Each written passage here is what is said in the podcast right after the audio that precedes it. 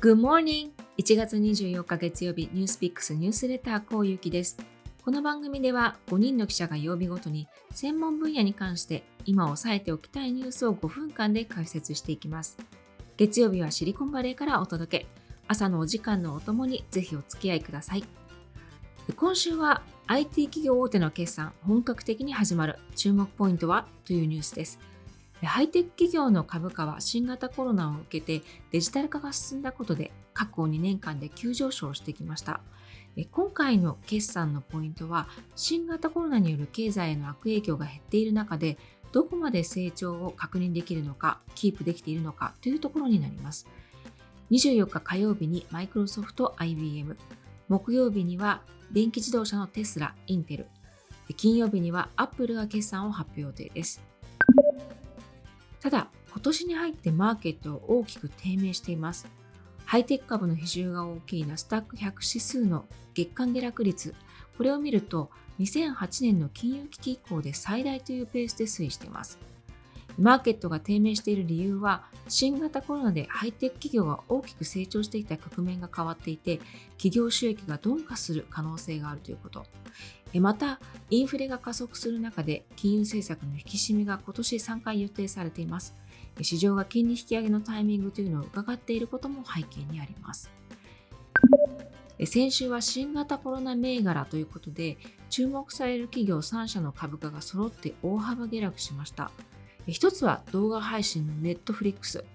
ネット企業の先陣を切って先週木曜日に発表された決算なんですが、会員数の伸びに陰りが出ているということが改めて分かりました。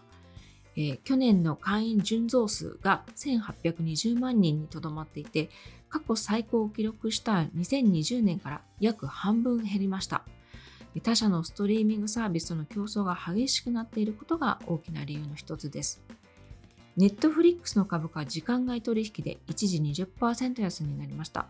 これは10年ぶりの大幅安。時価総額はこれ一気におよそ5兆1200億円吹き飛んだ計算です。同じ日にペロトンも株価が急速に落ち込みました。皆さんペロトンという企業を知っているでしょうか？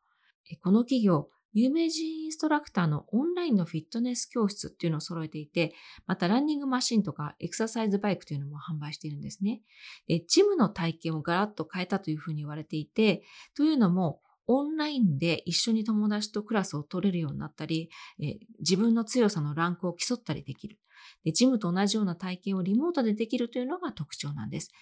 ランニングマシンは驚きの28万円で、これ超高額で、この点も話題になっています。ここに熱狂的なファンがついて、コロナを追い風に巣ごもり消費で急成長してきたんです。えところが、この企業のランニングマシンの製造が一時止まるということがスクープされて、株価23.9%下落しました。そしてネット通販を手掛けるアマゾンもこの流れを受けて先週1週間で株価12%下落、えー、約3年ぶりの下落幅になりました。ハイテク株全般が低迷する中で業界大手の今後の決算が市場のこれからを占う上でとても重要になってきます。今週の注目株はどうなるのか。アップルなんですけれども、四半期として過去最高になると予想されています。売上高の予想はおよそ13兆4800億円、純利益3兆5000億円になるというふうに見られています。JP モルガンによると、アップルは市場の予想を超えてくるはず。ただ、投資家の今後の注目はアップルのサプライチェーン問題としています。半導体不足と東南アジアの新型コロナに伴う製造上の混乱があったためです。決算でどこまでサプライチェーンの問題への言及があるのかポイントです。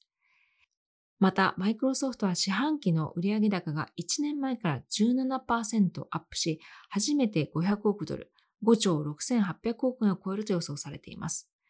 投資家の注目はゲーム大手アクティビジョンブリザードの7.8兆円の買収について、成長の底上げのためなのか、それとも新たな市場の創出のための買収なのかを見極めたいというところです。そして一つ懸念材料となるレポートも出ています。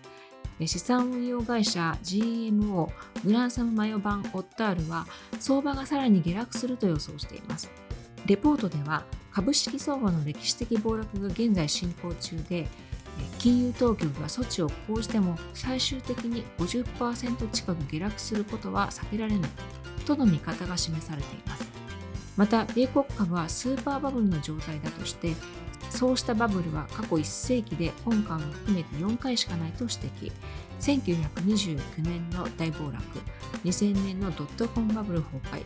2008年の金融危機。それと同様に今回のバブルも確実に弾けるというふうに予想しています。今週からの決算がその引き金になるのか注目です。以上ニュースピックスニュースレターこうゆきでした。明日は片平智弘記者が中国についてお伝えします。お楽しみに。それでは Have a nice day 良い一日をお過ごしください。